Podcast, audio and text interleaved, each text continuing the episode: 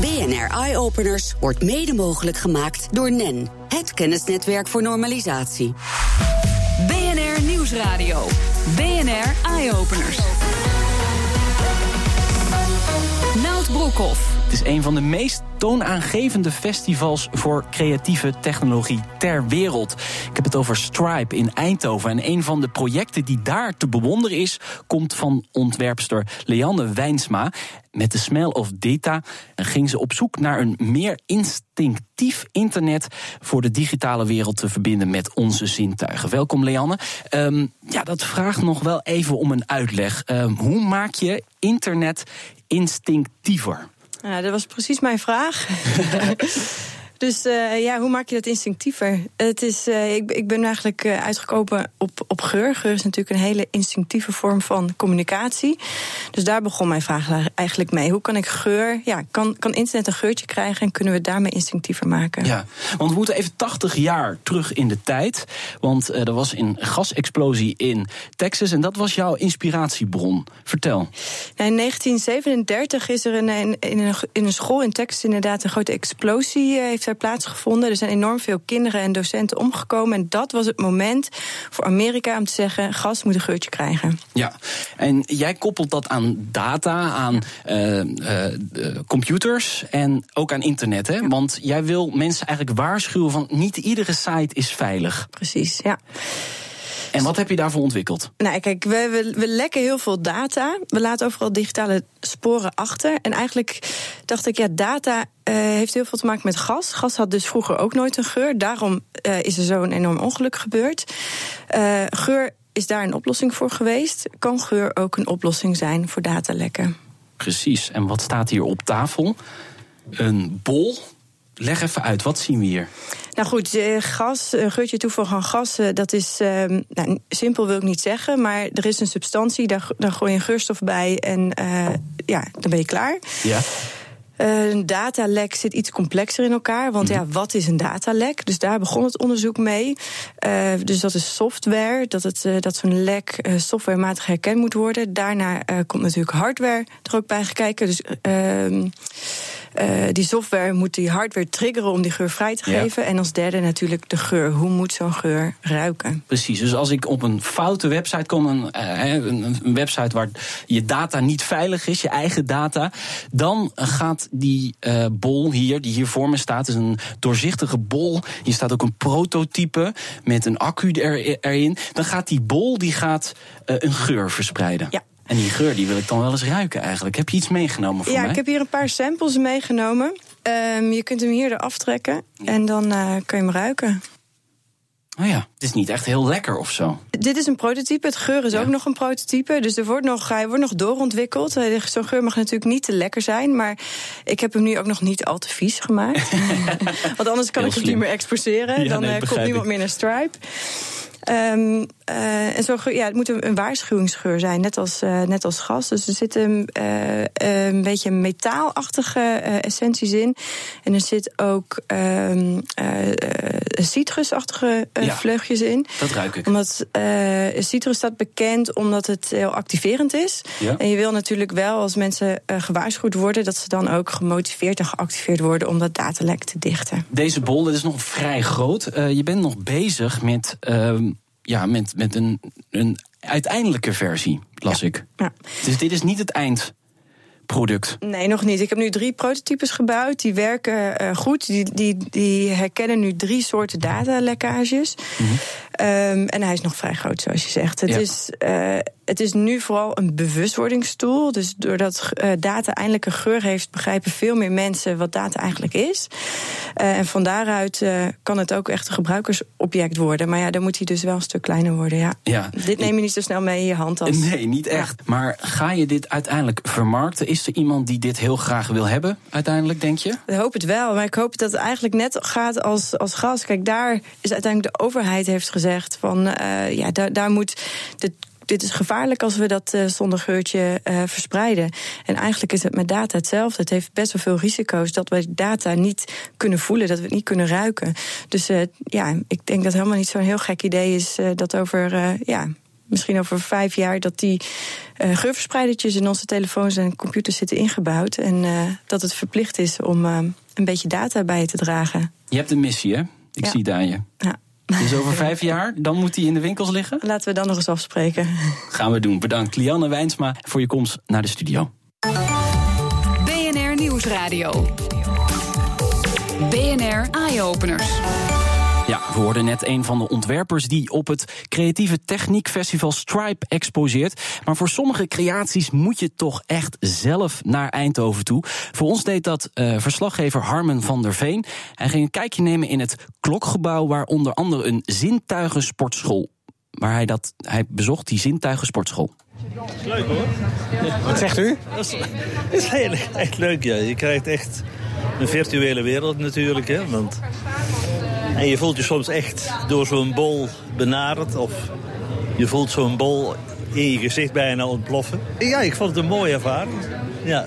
Jullie hebben dit gemaakt, deze opstelling, hè? Wat is het precies? Het is een virtual reality game. Game niet echt. Het is een wereld die we hebben gemaakt voor op de stepper. Waardoor je zintuig zien, kijken vooral traint. Nu staan er inderdaad 2 ouderen op. Net deze oude meneer erop. Is het ook bedoeld voor... een beetje fit te blijven?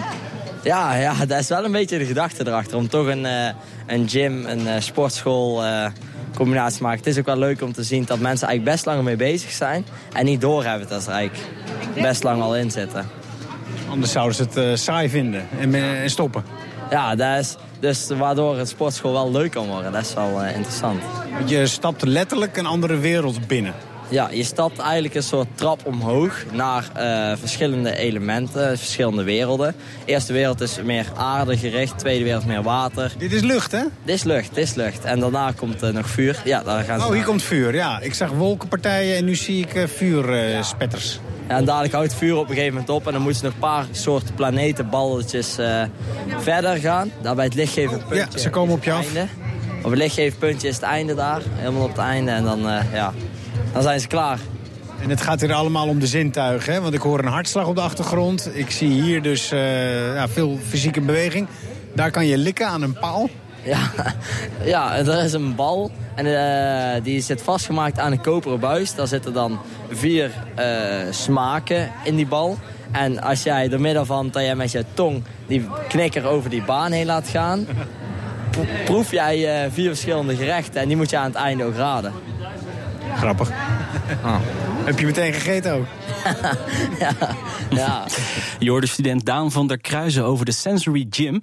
Op Stripe is natuurlijk nog veel meer te zien. Zoals de reuzensensor van Toon Roymans van het What If Collective. Het is een hele grote magneettape loop. Dus een hele grote cirkel, een constant doorlopende cirkel... die magneettape uitbeeldt. Het doet mij denken aan een taartblik. Een taartblik? Op zijn zij, ja. Ja, dat zijn die mooie versieringen van vroeger. Dat zijn natuurlijk ook... zo'n ding waar je zo'n cake in maakt. Met zo'n springvorm. Springvorm, ja. Ja, dat is, de vorm heeft er wel van weg. Maar ik denk niet dat er zoveel springvormen zijn... waar zo strak op geprojecteerd wordt. Want wat gebeurt hier allemaal dan om ons heen? Ik hoor veel, maar ze zien mij ook, hè, begrijp ik. Ja, ze zien jou ook. Nou, wat er al eerst gebeurt is dat het een muziekinstrument is. Dus de mensen die hier in de ruimte komen, die worden opgenomen. De geluiden die ze maken worden opgenomen en worden opnieuw afgespeeld in een vervormde vorm. Dus wij worden nu ook opgenomen? Ja, we worden nu opgenomen. Wij zijn deel van de muziekcompositie. Maar als ik hier naar voren stap, richting het doek... Dan ben jij de magneet. We zijn allemaal magneten. En dan vervormt het beeld wat je op het doek ziet. Zijn dat die trillingen die ik nu voor mijn neus zie? Dat zijn die trillingen, ja. Dus de grote golven die wij in de grote springvorm, zoals jij noemt, hebben geprojecteerd. Die vervormen op de plek waar je staat. Dus waar je dichtstbij staat. Dan ben je dus in dit geval de magneet. Waarom is dit? Nou, dit is om uit te beelden waar de elektronische muziek eigenlijk ooit is ontstaan. Van de house. Van de house die je kent, alle hiphop die je kent en Kraftwerk vroeger. En het is allemaal in Eindhoven ontstaan, mede in Eindhoven ontstaan. Maar de grootste natuurkundige die dat heeft veroorzaakt, die komt hier vandaan. Wie was dat dan? Dick Rijmakers, Kit Baltan. Wij staan nu op de bakermat van elektronische muziek. Dus is dit een eerbetoon? Dit is een eerbetoon. Dit is een groot eerbetoon aan hem en zijn pionierschap. Je hoorde een verslag van Harmen van der Veen vanuit Eindhoven. Een filmpje van de installatie vind je op bnr.nl/eyeopeners. En het creatieve technologiefestival Stripe, dit jaar met het thema Senses en Sensors, is nog tot en met 2 april te bezoeken in het Klokgebouw in Eindhoven. Straks een innovatie die wetenschappers en bedrijven dichter bij elkaar brengt. En slimmer spermatesten. BNR Nieuwsradio. BNR Eye Openers. Wetenschappers bedenken continu slimme oplossingen voor alledaagse problemen. Maar deze oplossingen weten niet altijd even goed de markt te bereiken. De Rotterdamse start-up Valerie gaat bedrijven en wetenschappers dichter bij elkaar brengen. Ze stelden een menukaart algoritmes samen, zodat wetenschappelijke modellen toegankelijker worden voor organisaties. En ik heb aan de lijn Arjan Oosthoek van Valerie. Goedemiddag. Hi Nout, goedemiddag. Hoe belangrijk is dat, dat gat tussen die wetenschap en de markt kleiner maken? Ja, dat is al een goede vraag. Ik denk dat dat 2 redenen heeft. Enerzijds zie je dat heel veel overheidsgelden gaan naar wetenschappers. Hè. Die doen eigenlijk waar ze heel goed in zijn, dat is publiceren. Mm-hmm. Maar ze worden in mindere mate gestimuleerd om dat toe te passen in de praktijk. Dus daar zie je eigenlijk dat belemmert eigenlijk innovatie als een heel hoop kennis binnen de muren van de universiteit blijft hangen. Precies. En daar helpen wij bij.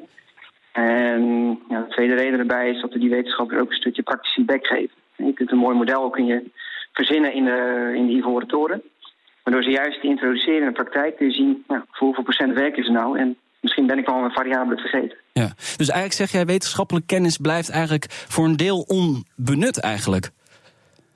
Ja, dat zie je eigenlijk wel. Heb je daar een voorbeeld van?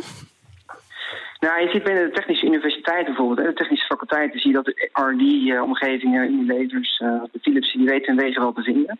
Mm-hmm. Maar je ziet binnen de sociale universiteiten, de sociale wetenschappen, zie je dat er heel veel kennis blijft hangen. En dat is waar wij op inspringen.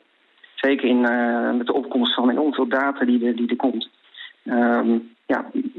Maken wij eigenlijk een brug tussen enerzijds denkmodellen die blijven hangen in de wetenschappelijke muren.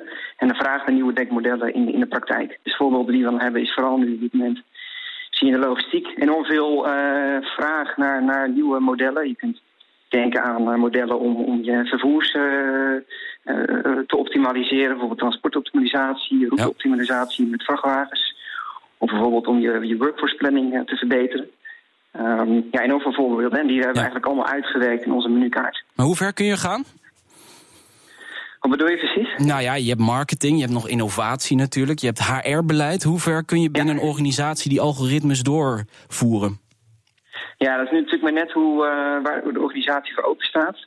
Dat denk ik ook wel dat eigenlijk het vraagstuk is. In hoeverre willen bedrijven ook werken met algoritmes? Je kunt bedrijven die vertrouwen heel erg nog op hun buikgevoel, maar in hoeverre wil je dit besluitvormingsproces ondersteunen met nieuwe modellen?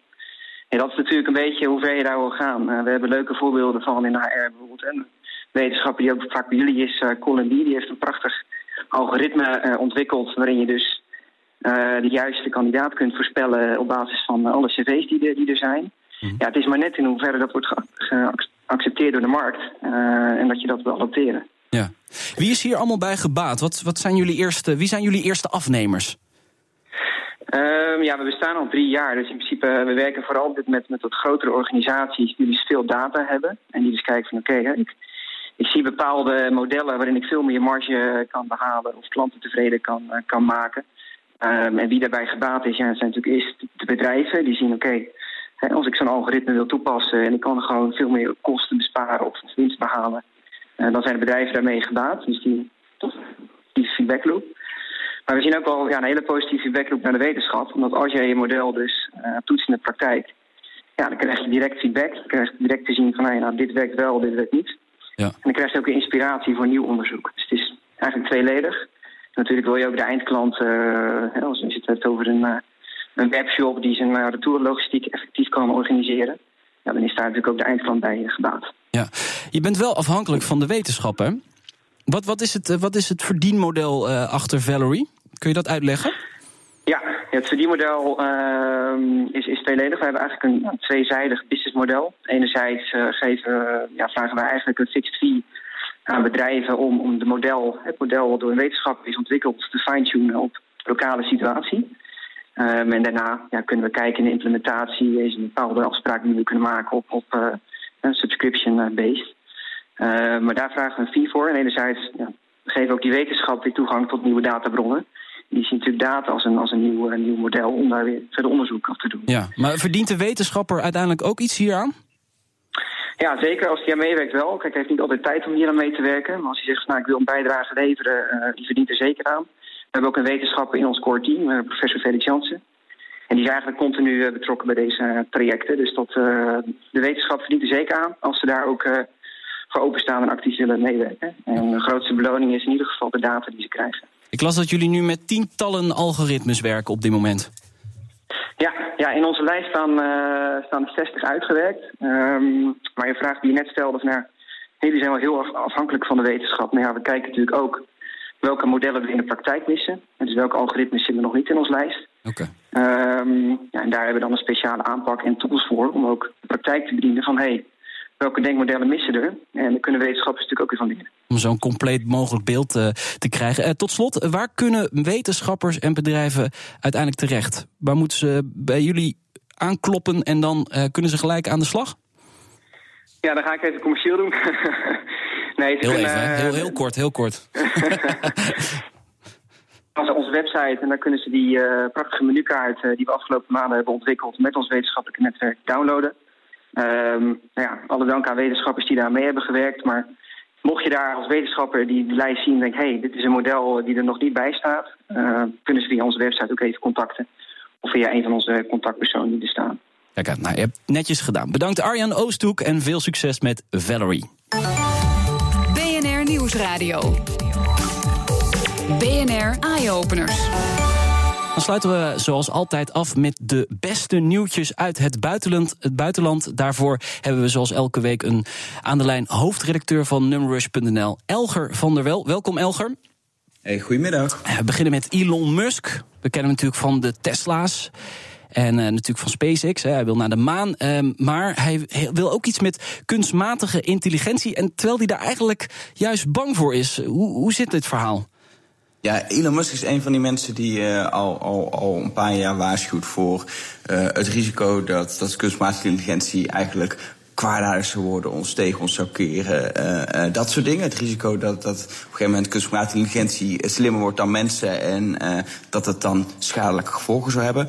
Tegelijkertijd komt hij vandaag met het verhaal, tenminste Amerikaanse krant komt met dat verhaal, dat hij een nieuw bedrijf wil opzetten naast de bedrijven die hij al heeft. Hij had er nog niet genoeg.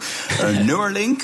En het bedrijf wil eigenlijk een soort elektrodes maken die je in je hersens kan doen, waarmee je hersencapaciteit eigenlijk kan uitbreiden met een computer, met kunstmatige intelligentie, waardoor we dus een soort cyborg supermens worden. Het is allemaal super futuristisch, super eng. En juist als je het hebt over kunstmatige intelligentie en angst, dan is het inbouwen in je hoofd natuurlijk nog enger. Ja. Maar Elon Musk denkt wel dat dat de manier is waarop wij ons kunnen meten aan robots, aan kunstmatige intelligentie, door onze eigen intelligentie ook uit te gaan breiden. En details zijn er totaal nog niet.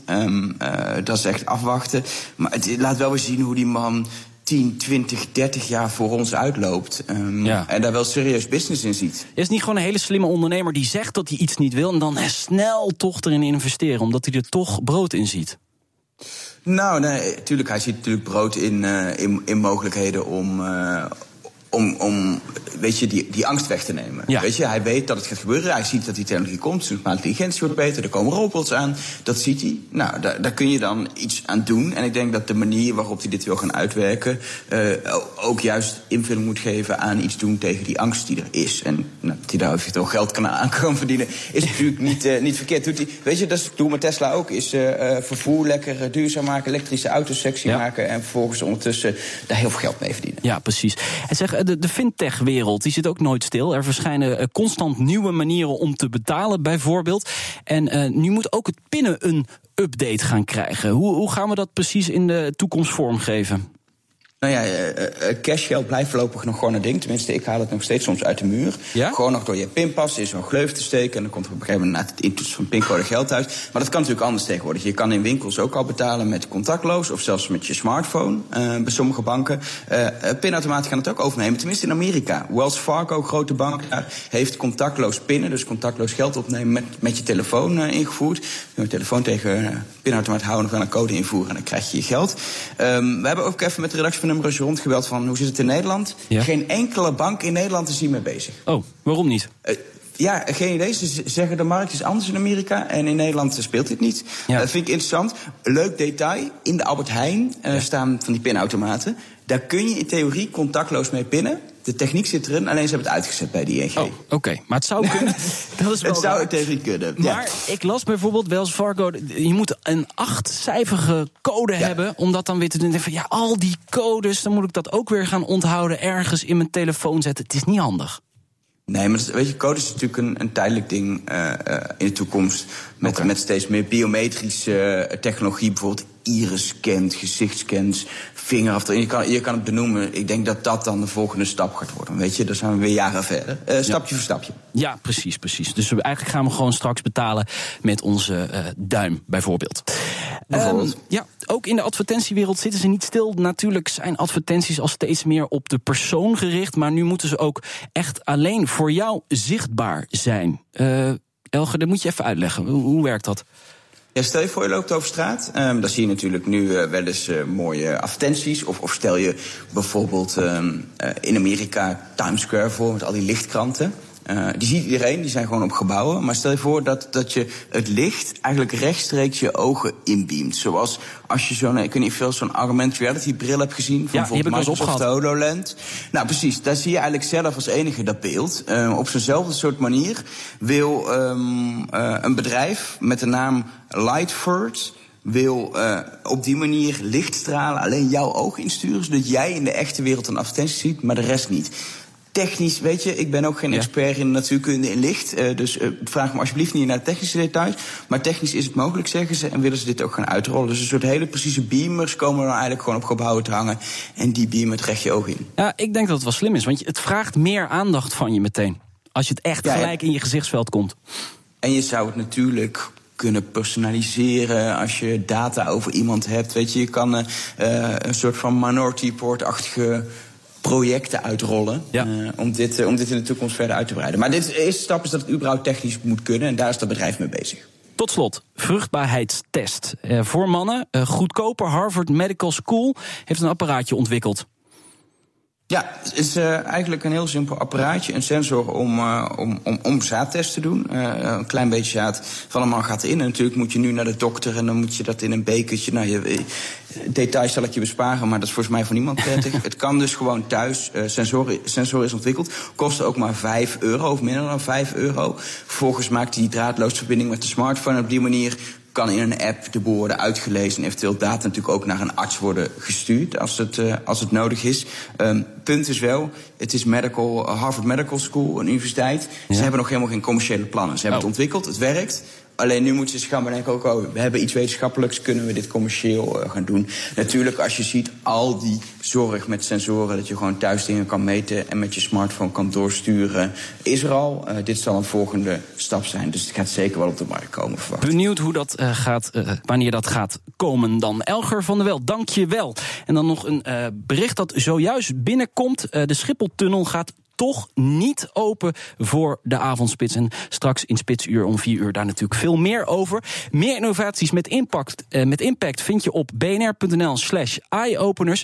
Op Twitter vind je ons via BNR Innovatie. En de hele uitzending kun je natuurlijk terugluisteren als podcast via iTunes en Spotify. Je hoort ons in de toekomst. BNR Eye Openers wordt mede mogelijk gemaakt door NEN. Het kennisnetwerk voor normalisatie.